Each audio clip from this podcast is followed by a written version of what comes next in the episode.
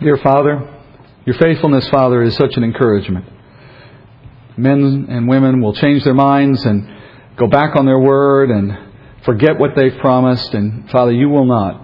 And your faithfulness to open up this building every year, to give us an opportunity to gather, to study year after year. This is now, Father, our, our 10th year here on Wednesday nights. And what a great testimony that is to your faithfulness and, and to the degree to which you want your children to know you through your word. And uh, Father, we are the fortunate, the blessed who have come here today among all who might have been brought here. You, you brought us, and so we thank you for that as well.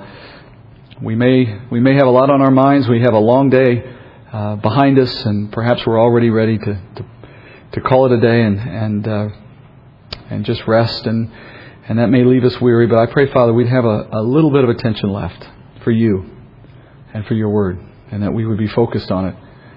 For there could not be a book in, the, in your canon, Father, more important than this one for, for showing your sovereignty, your power, your faithfulness. And we, we want to see it all. So thank you, Father, for this opportunity.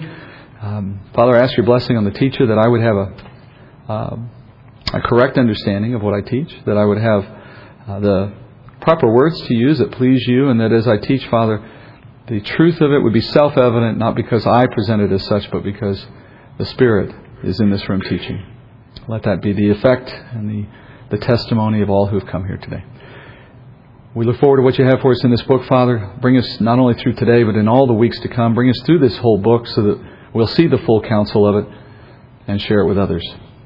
We pray this in Jesus' name. Amen. Friends, welcome to our study of Daniel. The book of Daniel is the foremost book of prophecy in the Old Testament. What the book of Revelation is to the New Testament canon, the book of Daniel is to the Old Testament canon. Because the prophecies of Daniel reveal more future events in exceptional detail and in greater concentration than any other book of the Bible. Daniel explains how God's plan for Israel, his plan for Gentile nations, and his plan for his own coming kingdom all unite in history. In fact, without the book of Daniel, it would be literally impossible to understand the rest of biblical prophecy, much less God's program for history. And therefore, a proper understanding of all prophecy hinges on us getting a proper understanding of this one book, the book of Daniel. And it's particularly important, the book is particularly important because it has this comprehensive unveiling of the political future of the major powers on earth. It accurately predicts the rise and fall of world empires spanning thousands of years of human history. In fact, going all the way until Christ's second coming. And in effect, afterward as well, looking at the kingdom. Its predictions about coming world empires were so accurate, in fact, that biblical critics in the 18th century concluded that the book of Daniel must be a forgery. Those men, and these are men who denied the existence of any prophecy in the Bible, they deny that God gives prophecy at all. They proposed that Daniel was written during the Maccabean period, years after the events in the book had already come to pass. That was their way of explaining how Daniel could have been so accurate about things that supposedly were yet to come. But the book's undeniable historical accuracy, friends, is not, not a function of some human hoax. It's the power and wisdom of God revealed through the prophet, obviously. Because when your source happens to also be the author of human history, well, then it would make sense that they would be perfect in their prediction, right? So the Lord wanted Daniel to relay his perfect insight to us so that we might understand God's purposes in appointing that rise and fall of nations. And so in that sense, you can look at this book a little bit like a roadmap of history. It explains historical signposts and intersections of various cultures and people. It explains them, though, in terms of purpose. Not simply they will be, but why they will be. And that's the key issue in the book, the explaining of why God is moving these chess pieces, if you will, on the board of history. And as I said earlier, Daniel is important to understanding other books of the Bible. It is, in my terminology, it is the decoder ring for understanding Revelation. And in that way, that it's not coincidence that Daniel and Revelation are the only two books of apocalyptic literature in the Bible. Daniel explains many critical events of end times that are not addressed in other books of the Bible, which explains why Daniel is the most often quoted Old Testament book of prophecy in the New Testament. And Daniel contains more fulfilled prophecies than any other book of the Bible. So, Daniel is a book of unique importance in the Scriptures. As you start to think about what it contains, you can start to think in terms of twos. The book can be divided into twos on several different levels. First, the book is divided in two languages. Many of you may know this. Chapters 2 through 7 were originally written in Aramaic, which was the common language of the Near East, of the Babylonian Empire. Chapters 1 and then 8 through 12 were written in Hebrew, which is, of course, the language of the Jewish people. And Daniel's choice to use those two different languages also tells us that this book was written to two different audiences, another division you can make of audiences.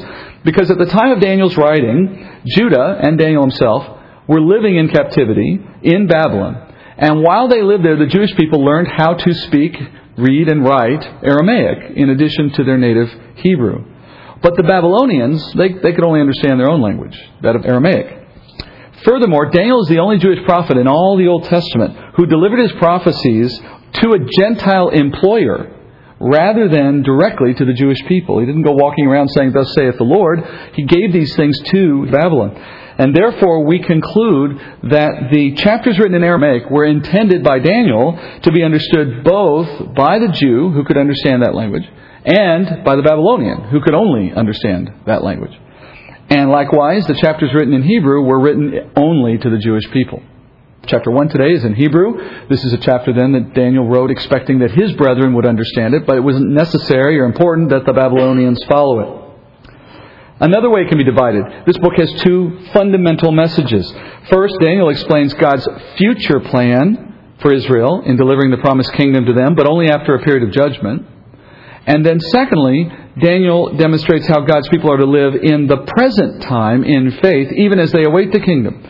So, though it's a book of prophecy, don't overlook the fact that there are numbers of chapters in this book in which the main focus of the chapter is how do we do what we're to do now while we know God is at work doing bigger things for our future.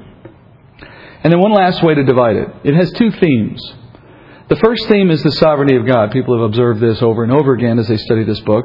And it's evidenced by the way we'll see God telling us in advance how He is going to orchestrate the rise and fall of earthly powers according to a timetable that He has set. God ultimately will triumph over evil, but for a time it's going to appear, to at least those who were living in those days, that evil has the upper hand. So God's sovereignty is going to be evident in the fact that He predicts even the down moments, even the bad things that are said to happen for Jews or for the world in general. But it's all leading somewhere good, which can keep our perspective on His sovereignty. The second theme, God's grace for his people, as evidenced by his response to their prayers and his faithfulness to his promises. Because at various points in this book, God is going to be seen to respond to prayer in a very remarkable way, which just reminds us that as big as God is, and even as he is busy writing human history, he's not too busy to give attention to our concerns individually. It's a nice balance in this book. All right, now normally at this point I'd spend even more time than I already have introducing the study with more background and history and the author and his circumstances and so on. Usually that helps me. I don't know if it helps you. But as it turns out in this case, the opening chapter of Daniel is an introduction of those very same things. So I don't even have to do it. I just have to let the book speak for itself. So let's start there. Chapter 1, verse 1. We'll read verses 1 through 7. In the third year of the reign of Jehoiakim king of Judah, Nebuchadnezzar king of Babylon, came to Jerusalem and besieged it. The Lord gave Jehoiakim, king of Judah, into his hand, along with some of the vessels of the house of God. And he brought them to the land of Shinar, to the house of his God. And he brought the vessels into the treasury of his God. Then the king ordered Ashpenaz, chief of his officials, to bring in some of the sons of Israel, including some of the royal family and of the nobles youths in, in whom there was no defect, who were good looking, showing intelligence in every branch of wisdom, endowed with understanding and discerning knowledge, and who had the ability in serving in the king's court. And he ordered him to teach them the literature and the language of the Chaldeans. The king appointed for them a daily ration from the king's choice food and from the wine which he drank, and appointed that they should be educated three years, at the end of which they were to enter the king's personal service. Now among them, from the sons of Judah, were Daniel, Hananiah, Mishael, and Azariah. Then the commander of the officials assigned new names to them. And to Daniel he assigned the name Belteshazzar, to Hananiah, Shadrach, and to Mishael, Meshach, and to Azariah, Abednego. Let's start where Daniel starts. He begins by dating the time of his writing of these events and of the book itself. He does it in a very precise manner. Daniel, as you know, as I said, is a book of prophecy, and that means it's anticipating some very important events that are coming in the future.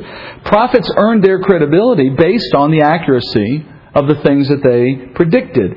And Daniel, his predictions being so specific and so important, it's critically important that Daniel be able to demonstrate to us that all of his writing took place prior to all of those events happening. He wants us to know that his ability to foresee these things was not a parlor trick and it wasn't some hoax. He had these visions out of God's sovereign will to grant them to him, and he had them in advance.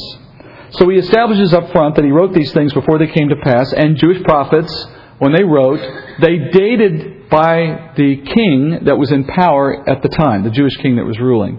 And Daniel dates his story to the third year of the reign of Jehoiakim, king of Judah, the southern nation of Israel. Now, by this point in history, the northern kingdom was gone, so all we have in the land is Judah, Benjamin, and Levi living in that area that we call Judah. And the king was Jehoiakim. Now, in that year, in this third year, a Babylonian prince named Nebuchadnezzar led the army of his father, Nebuchadnezzar, against two enemies of Babylon, Assyria and Egypt. So Assyria had been the dominant power in the Near East for centuries at this point, and the Assyrian kingdom stretched from Mesopotamia, today we'd say Iraq, all the way to the Arabian desert of present day Egypt.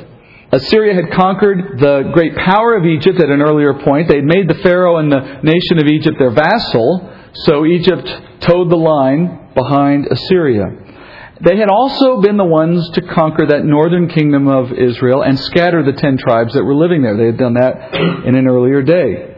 But now, at this point, in the third year of King Jehoiakim, Babylon was gaining power. They were challenging Assyria for world supremacy.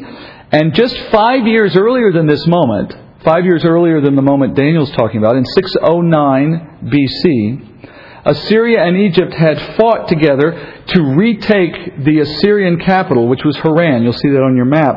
So the Assyrian capital was in Haran at the time, and Babylon, under Nebuchadnezzar's authority, under his leadership of the army, had gone in and captured Assyrian's capital city. And that's not good. When your capital city falls to some other power, that's a bad sign.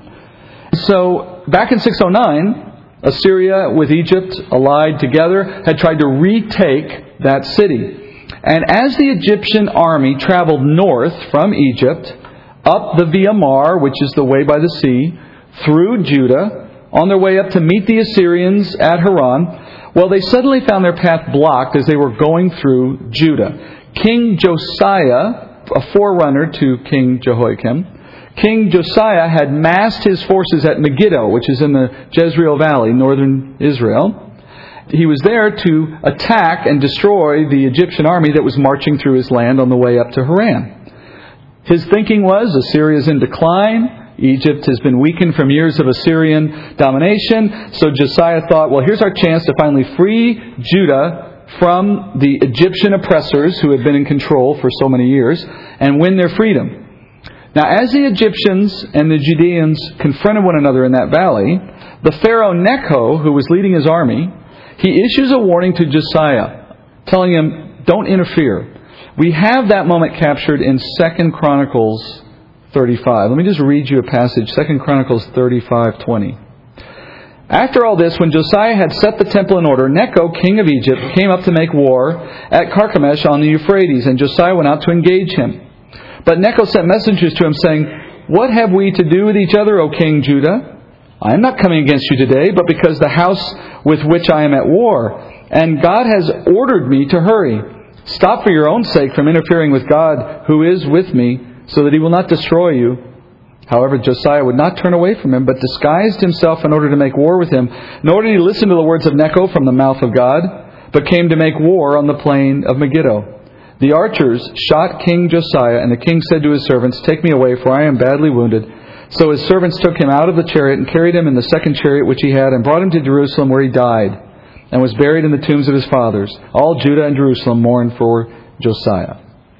Second Chronicles explains that the Egyptian Pharaoh Necho warned Josiah, go home and don't get involved.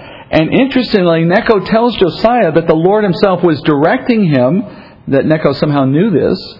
And furthermore, Necho says to Josiah, God is telling you not to get involved, and if you do, God's going to destroy you for getting involved in this battle. It was very interesting, isn't it, that you would see a Jewish king receiving a word from Israel's God from the mouth of a Gentile enemy from the Pharaoh.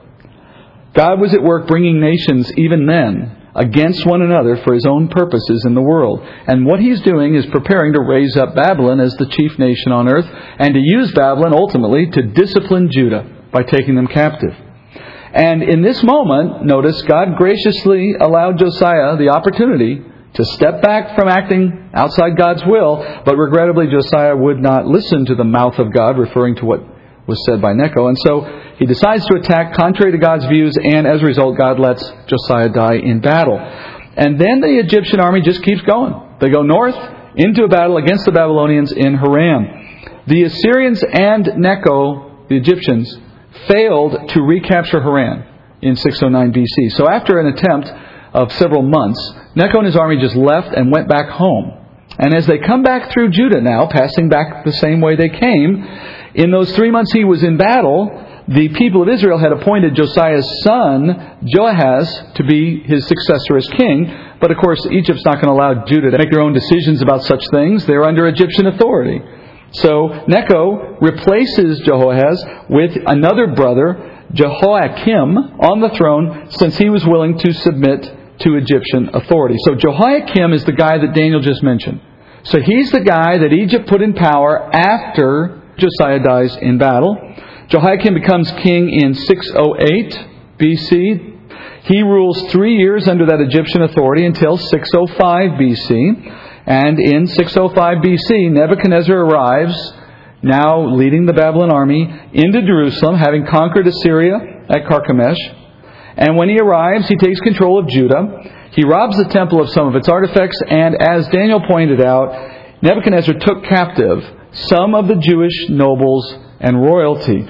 Nebuchadnezzar's policy was to bring the best of whatever kingdom he conquered into his own land, to strengthen his court and strengthen his nation. And in this case, he's removing nobles from Israel's upper class to ensure not only the loyalty of the king that he's leaving in power, he leaves Jehoiakim in power at this point, but also because he wants to rob Israel of its strength and bring that into Babylon.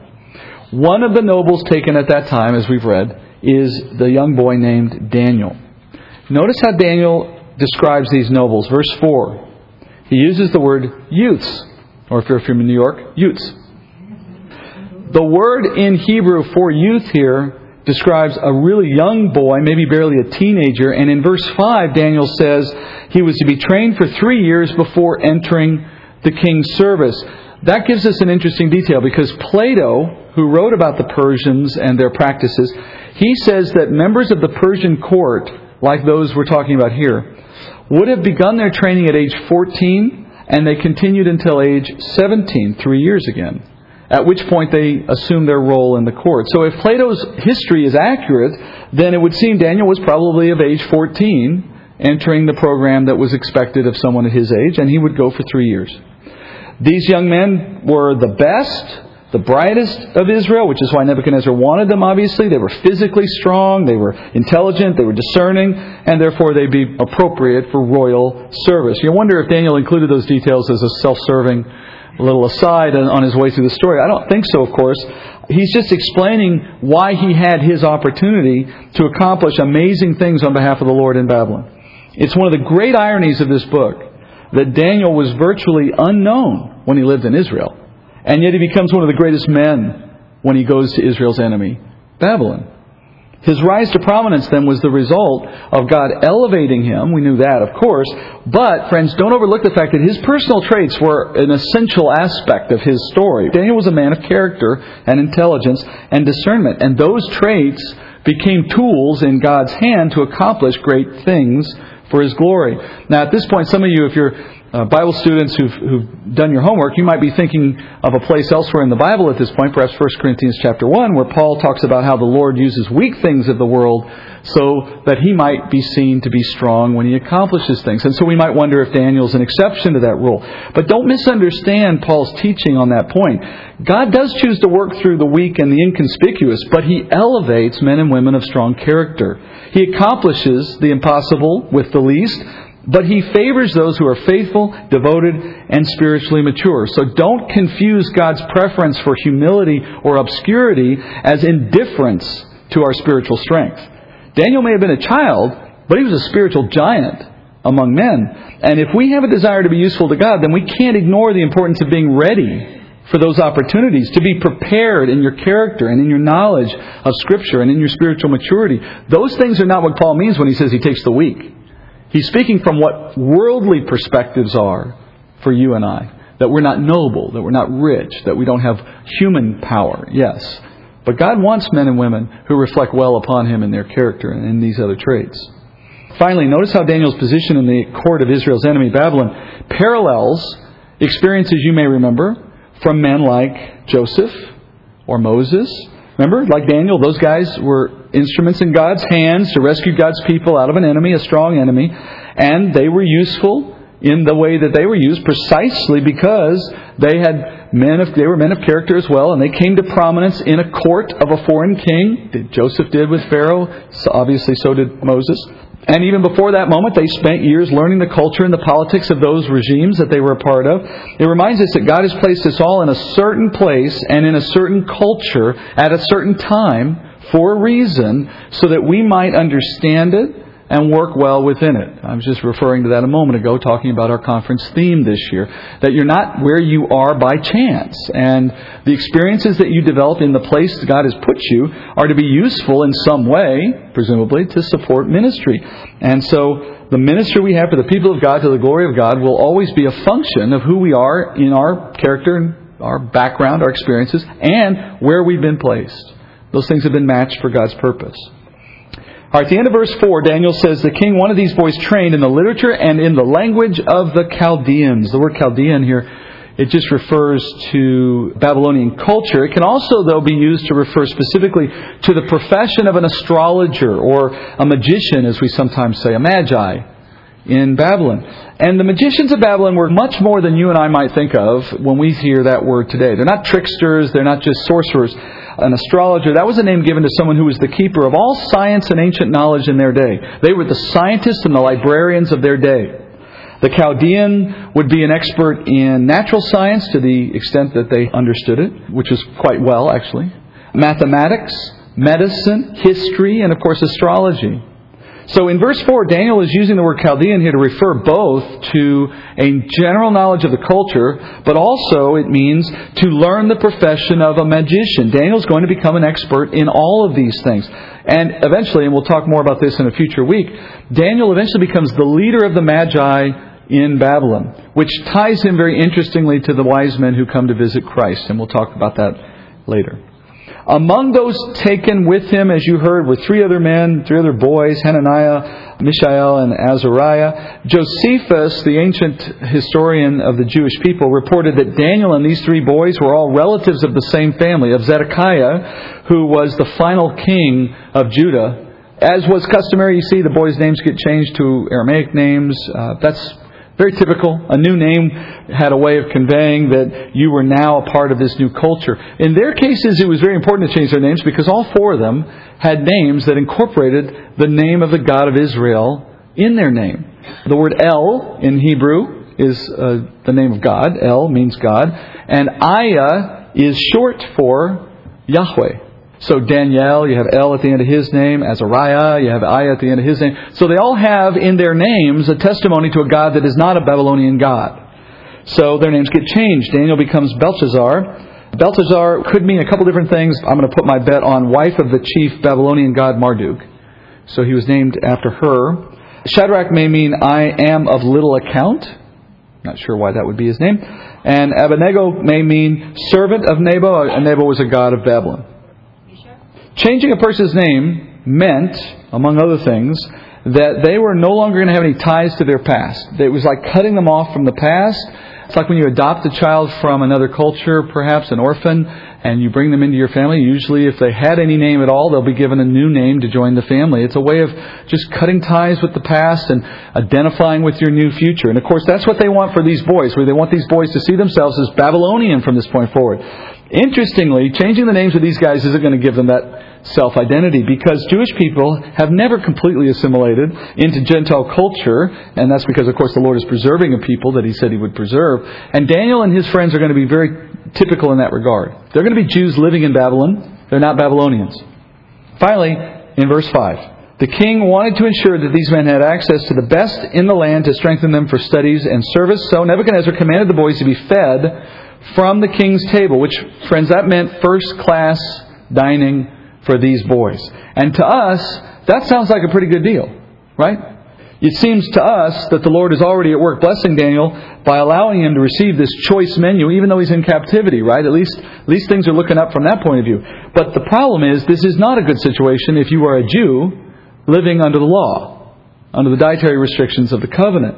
Daniel and his friends are obligated by the Old Covenant to observe certain dietary restrictions, especially regarding the preparation and types of meat that they can eat, the kind of drinks that are served.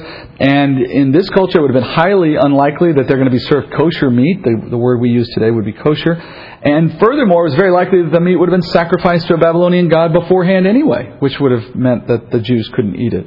And so Daniel and his friends are in this difficult situation in which they're being given the best but they're going to have to turn it down. That's a delicate thing to do. And under any circumstances, much less to the king who has made you captive and who has all power over you. So if Daniel and his friends are going to partake of the king's table, then they would have to do so in violation of God's law. So it's really about honoring a king or honoring God. This sets up the first conflict between Daniel's convictions and the king that he now serves. Let's look at what happens. Verse 8. But Daniel made up his mind that he would not defile himself with the king's choice food or with the wine which he drank. So he sought permission from the commander of the officials that he might not defile himself. Now God granted Daniel favor and compassion in the sight of the commander of the officials. And the commander of the officials said to Daniel, I am afraid of my lord the king, who has appointed your food and your drink. For why should he see your faces looking more haggard than the youths who are your own age? Then you would make me forfeit my head to the king. But Daniel said to the overseer, whom the commander of officials had appointed over Daniel, Hananiah, Mishael, and Azariah, Please test your servants for ten days. Let us be given some vegetables to eat and water to drink. Then let our appearance be observed in your presence and the appearance of the youths who are eating the king's choice food, and deal with your servants according to what you see. So he listened to them in this matter and tested them for ten days. This confrontation begins just like all such confrontations begin in the heart of the believer. Daniel knew what was coming. He understood the choices. He understood the likely consequences of his choices. So he had a private decision to make even before the situation was made known to anyone else.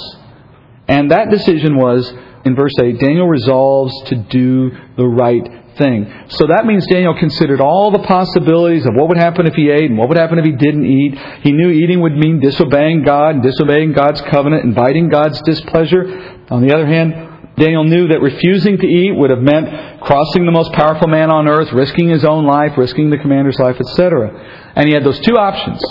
And with those two options on the table, the choice was obvious. Daniel chose to side with God rather than the king. And it says in verse 8, he made up his mind not to defile himself. The Hebrew word for made up, or you could say set, uh, it means to fix or to determine something and then to hold on to it in a sure way, in a fixed way.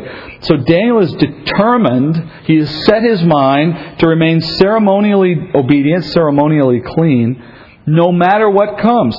But friends, here's the other half of the story that you don't want to overlook. Because at this point, we all understand that. We all get it. Sometimes we've got to stand our line. We've got to take what comes. We're just going to have to be for God, and whatever comes may come, right? We, we will steel ourselves for the impending disaster that will have to hit us because we stood for God. We just have martyr written all over our forehead. Daniel didn't do that. No, yeah, he stood for what was right, but what else did he do? Daniel isn't interested in being a martyr. So he tries to avoid the earthly consequences in an appropriate way. So Daniel says to the commander, Hey, do you mind if we just don't eat it? Because it would defile us, and if you can give us permission, we'd appreciate that. Isn't that remarkable? I just don't think a lot of us give enough thought to that reality. That, in other words, we know that God may be prepared at times to cause us to enter into martyrdom, whether it's for our life or something less. Maybe we lose a job. Maybe we lose a friend because of our stand and some concern of God. We all understand that. We're sort of ready for those moments. But how many of us in those situations might consider the option that Daniel selected here? Which is to say, to give consideration to the possibility that God may have a solution so that we don't have to play the martyr even as we seek to obey Him, that He might give us another option.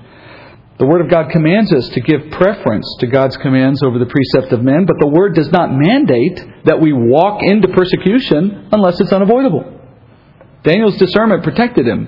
His intelligence helped him here, so that even as he had resolved to defy the king's order, he's still searching for a way to please the king, even in the midst of his need to do this certain thing. It's the essence of Paul's command in Romans when he says in Romans 12:17 to respect what is right in the sight of all men, if possible, so far as it depends on you, be at peace with all men. It's this yearning to try to figure out a way to stay at peace, but yet never compromising on what you know God has asked you to do. And there's often a way there, not always, but often. And Daniel thinks he has a way to do it. He approaches the commander and he says, If my friends and I could avoid defiling ourselves by eating only vegetables, would you let us do this for a short time as a test? Now, vegetables were generally safe for a Jew to eat. They're not routinely sacrificed to idols. There's not generally a, worry about kosherness when it comes to vegetables. So that would be a safe play for Daniel. And you might assume that a steward working for the king under these circumstances is not going to give a lot of attention to this kind of a request. Why bother? Why not just tell the guy, no, shut up and eat what we give you? By the way, we took you captive. You don't have any vote here. Why wouldn't he just say that? Well, notice verse 9. The Lord's already working behind the scenes to support Daniel in his obedience. So the Lord granted Daniel compassion, it says, in the sight of the commander. In other words, he softens the heart of this guy. So that contrary to the guy's nature, he's interested in seeing it from Daniel's perspective and trying to work it out. But there's still one impediment, of course. The guy's worried for his own head. This idea of God working behind the scenes for the benefit of those who obey Him. That's going to be a theme that recurs in this book. You see the Lord here working through the agency of earthly authority to ensure that Daniel's stand for righteousness is successful. And that's going to be a theme that you're going to see coming up in the book more than once. Now, this would be a tempting place, by the way, for a preacher to say, see what happens? If you just stand for what's good, God's always going to find a way to take you out of harm's way. Which would be complete nonsense, right? Tell the martyrs that. So I can't say what God is going to do for sure in every situation, but we can take comfort in seeing at least what He did for Daniel. Because this example reinforces what we were talking about a moment earlier when I said that when you take a stand for God's Word, you don't have to assume persecution is the inevitable outcome. It'll happen sometimes, and in fact, in the book of Daniel, it comes to Daniel eventually as well. But other times, the Lord, by His grace, He may choose to just let us step out from underneath that hatred and persecution, wherever it comes from, and reward us, if you want to think of it in those terms, bless us for having stood by Him under difficult circumstances. We simply, friends, we simply do the right thing and trust Him for whatever the outcome is, knowing that sometimes it may be that we see ourselves scot free from any negative consequences, and other times they come on us. In both cases, glorify the Lord whether he chooses to make you one or the other. The commander then, moved by God to consider the request with sympathy, his main wonder is what's going to happen when the king notices that you're starting to decline in health because you're not eating well. It's going to come back on me. That diet is going to, I'm going to be held accountable for your malnutrition. Because a vegetarian diet, though it's very popular today, I know, it has to be carefully planned if you're going to sustain health over the long term. And in this day, I think that would have been especially true because there wasn't going to be the same variety, perhaps, of vegetables. And if the meat was a part of the meal, then I doubt the vegetables were substantial. They were probably just a side dish. So by getting only vegetables, he may not have had the kind of strength inducing diet that was expected. So the commander just imagines the worst here, right? After a month or two of nothing but these weak vegetables, you're going to look gaunt. And it's going to be obvious to the king that what happened to these guys? And he's going to turn to the commander and say, What did you do? Right? And I think his concern is actually valid. A month or two probably would have shown something in the effect it had on the, on the body of these boys, and it probably would have resulted in him losing his head. So it's not unrealistic. Truth be told, though, I don't think the king really cared what Daniel ate. What the king cares about, what Nebuchadnezzar would have cared about, was do the men, do the boys have strength and are they progressing in their training? Is everything taken care of for them? And if he can do it with vegetables only, I don't think the king would care one bit. It's only about the outcome. So the commander's dilemma then is how do I keep the king happy while trying to satisfy Daniel's request? And Daniel's test is intended to put aside the concerns of the commander. He says, Look, if I just eat for 10 days vegetables and water, and you examine my appearance and compare us to these other youths in the same program who are eating the meat and all the rest, after 10 days, you'll see. You should be able to see a difference. And what's nice about this is 10 days is short enough that the king would have been unlikely to pick up on any differences should there have been any. It would have been fairly small differences at that point, but the commander who's carefully inspecting these boys, he could have seen it. So it gives him a chance to know if this is going to be a problem before it becomes a problem. The choice of 10 days, though, is more than just coincidence. Uh, that number is meaningful. The number 10 in Scripture represents testimony, as you may know. So I think the Lord inspired Daniel's choice of 10 days as a testimony for the Lord's intervention, His coming intervention here to sustain the strength of these kids. It suggests that the Lord has planned to ensure their health regardless of whatever comes. And Daniel, it would seem, must have had some kind of expectation that the Lord was prepared to sustain them in this way, which is why he suggested the test in the first place. Remember, it is likely that a diet of vegetables only would have weakened them. So why was Daniel so sure that it wouldn't? It would seem as though he was already seeing past his circumstances, trusting God was at work in this, and perhaps God had revealed that to him. And now the results, not going to be a surprise. Verse 15. At the end of 10 days, their appearance seemed better. And they were fatter than all the youths who had been eating the king's choice food. So the overseer continued to withhold their choice food and the wine which they were to drink and kept giving them vegetables. As for these four youths, God gave them knowledge and intelligence in every branch of literature and wisdom. Daniel even understood all kinds of visions and dreams. Miraculously, the boys don't just hold their own, they actually are better looking than their peers who continue to eat the regular diet. I'm sure there's some modern parable in that for us as well, right? Notice he has peers in captivity. Some of those boys were from Judah, not mentioned in the names of what we have. There's others from Judah, apparently. And if they are not in this gang of four eating vegetables only, then it means that these others have compromised on their convictions.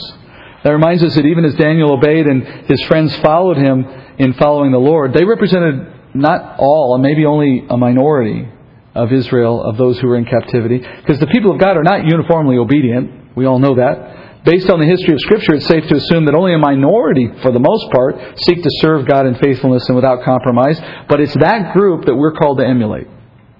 And as a result of this outcome, the commander saw no reason to suspend his support for Daniel, so he just keeps giving him vegetables. But the Hebrew word there for vegetables in verse 16, that's the only time that Hebrew word appears in the entire Old Testament. It literally means seed grown, as from the ground, in other words. So Daniel ate only things of the ground. Daniel goes on to say in verse 17 that the Lord gave him grace not only for his physical strength, but it was matched by God's grace for his spiritual strength. He grew in his knowledge and his intelligence as he was trained. And it's interesting, God was preparing these young men for great things, right? But it all began with Daniel taking a step of obedience in the face of opposition. Where would all of this have gone if Daniel had agreed to eat those things that were given to him, right? So Daniel's training program began as a consequence of his convictions to be obedient to God. And I, that is often the way God works, that the order of those two events is always in that order that God's willingness to work with us and train us up and use us in mighty ways is a consequence of our decision to be obedient. It is not the means to becoming obedient. Certainly we are sanctified by His work in our lives, but those opportunities come to those whose character and, and decision making has put them in a position to want the things God wants. So while Daniel's training program may have originated in the mind of some pagan idol worshiper in Babylon, the truth is this is God's training program. He's put Daniel in it. He sent him off to school in Babylon, essentially, for purposes that God has in that situation. One last observation on that is another parallel. Paul and Moses now would be my parallels. Paul was prepared, as you might remember, in great rabbinical training of his day, under Gamaliel, as he reports. And yet, Paul, or when he was Saul anyway, lacked the heart to know God truly until God chose to harness Paul's intellect and his training and use it for the sake of the gospel. And many have remarked about the fact that Paul couldn't have been better trained for what he had to go do for the gospel once God turned his heart. remember that God may put us in circumstances that don't look very godly, or even use things in our life that aren't godly at all, but He's using them in constructive ways. Here, Daniel is being prepared to serve the living God, but he's being trained at the hands of a pagan court. So maybe you should ask yourself, how is the Lord preparing you to serve Him through the everyday influences of the fallen, lost world that you inhabit? What person who annoys you? What job or task that you hate doing? What uh, oppressor or persecutor in your life is the person God has put there to make something better in your life? Who is the person or thing that you hate the most and yet doesn't seem to want to go away? I wonder if that's not your Nebuchadnezzar. Verse 18 Then at the end of the days which the king had specified for presenting them, the commander of the officials presented them before Nebuchadnezzar. The king talked with them, and out of them all, not one was found like Daniel, Hananiah, Mishael, and Azariah. So they entered the king's personal service. As for every matter of wisdom and understanding about which the king consulted them, he found them ten times better than all the magicians and conjurers who were in all his realm. And Daniel continued until the first year of Cyrus the king. This brings us to the end of the chapter, and Daniel's introduction comes to an end with Daniel effectively graduating his academy of Babylonian training. Now he's around 17, we would guess. And as a 17 year old, he and his friends are being presented now before the king as ready for service in the court. They have had all their training, and then we're told there were none equal to them among those who were in the program. Once again, you can see God here using weak things, but He is not beyond making weak things mighty when it suits His purpose. And Daniel has become mighty in knowledge, mighty in discernment and wisdom, mighty in humility and obedience. By the way, those aren't contrary qualities. You, you can be mighty in knowledge, mighty in discernment and wisdom, and yet also be mighty in humility and mighty in obedience. In fact, I would say those are essential complements for anyone who wants to serve the Lord to his or her fullest. Daniel's companions are also judged superior, and I suspect probably because of their companionship with Daniel, or at least I would assume. And as the king consults these young men, he finds them ten times, I love that, ten times better than the other Chaldeans in service. Now, it seems unlikely that the king could have quantified the superiority of Daniel's service so precisely as to be 10x. So I have to conclude again that the number 10 here is being selected because it's another reference to testimony. That is, Daniel's excellence in his service to this pagan king, to his own enemy, has become a part of his testimony and therefore God's testimony through him. Just as Paul reminds us, we're to do all that we do in excellence as for the Lord. It must be sometimes that you would serve in the wrong places to the people you don't prefer. Moments in life that you think God couldn't certainly have wanted us to endure. They don't seem to be the kind of thing that God would want for us, or, or are they? Maybe those are the moments when we're supposed to show ourselves obedience so that we can give a testimony in the places that need it most. Daniel is an example of what can come of our obedience to the Lord's word, even in the face of persecution. His knowledge and his wisdom were a testimony of how the Lord helps you rise to meet difficult challenges and to help you make excellence your goal in those situations. His strength and his fortitude remind you that faith lived out calls for courage, but courage is the result of trusting in a sovereign God who has greater power than anyone around you. As Paul says in Romans 8, if God is for us, well, who can be against us? And at the same time, Daniel sits here in captivity. Never forget that as you study through this book and you see all these things happening. He is a captive this whole time. If Daniel had been given the chance to go home freely, I might have assumed he'd do it. Certainly in a young age he would have. But he's not. He's held in captivity, taken from his home, taken from his family, forced to serve a foreign king, which reminds us that God's choice may be for us to serve him for a long time under difficult circumstances. You know, Daniel didn't assume that just because he was in Babylon, well, then the God of Israel is no longer on the throne, and somehow everything's gone wrong in my life, and now I must retrace my steps to figure out where I upset God and had him punish me in these terrible ways. But the truth is, a sovereign God has been working two kings earlier to bring about the circumstances to allow Nebuchadnezzar to roll into town and take Daniel captive and bring him back and put him through three years of training so that Daniel could excel for the Lord in this pagan place with dreams and visions and the rest. That was God's will. And the last verse of this chapter essentially echoes or reinforces that thought. Daniel ends by saying, He continued until the first year of Cyrus the king. Consider that for a second. Daniel served the king of Babylon until Babylon was conquered by Cyrus of Persia in 538 BC, the first year of Cyrus now becoming king. His work then as a minister in this court for a foreign king as a captive of that king lasted 65 years, which made Daniel about 90 years old by the time he was finally released from this service. We have no record, by the way, of Daniel ever returning to Judah with the exiles, probably because of his age. So, despite his faithfulness, despite his character, it was God's choice to leave Daniel in exile his whole life. That is the important footnote to chapter 1. So, Daniel, from top to bottom in this chapter, is exemplary. He's demonstrated to have God's grace and God's favor. He's been made a strong and wise person in this land, and he's respected by the king, the most powerful man on earth. But God never took the next step and said, Well done, my faithful servant, you can go home now.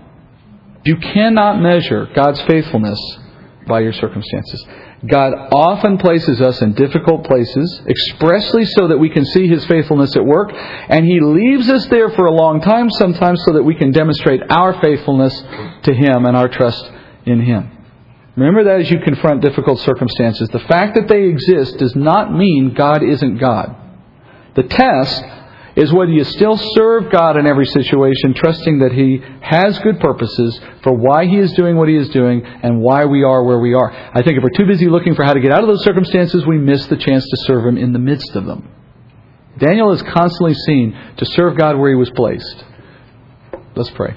Father, I thank you for a start to our study, but it's only a start. There's so much here to learn, Father. I pray that you would keep us on track as we've endeavored to go. How ironic I would set a plan for a class, Father, that's focused on the sovereignty of, and, and will that you exert on nations. But I do pray, Father, that you would grace us with uh, a plan that lets us finish on time. And yet, Father, reveal so much along the way for us. And bring others if it be your will so that we can continue to gather in your name. And we pray this in Jesus' name.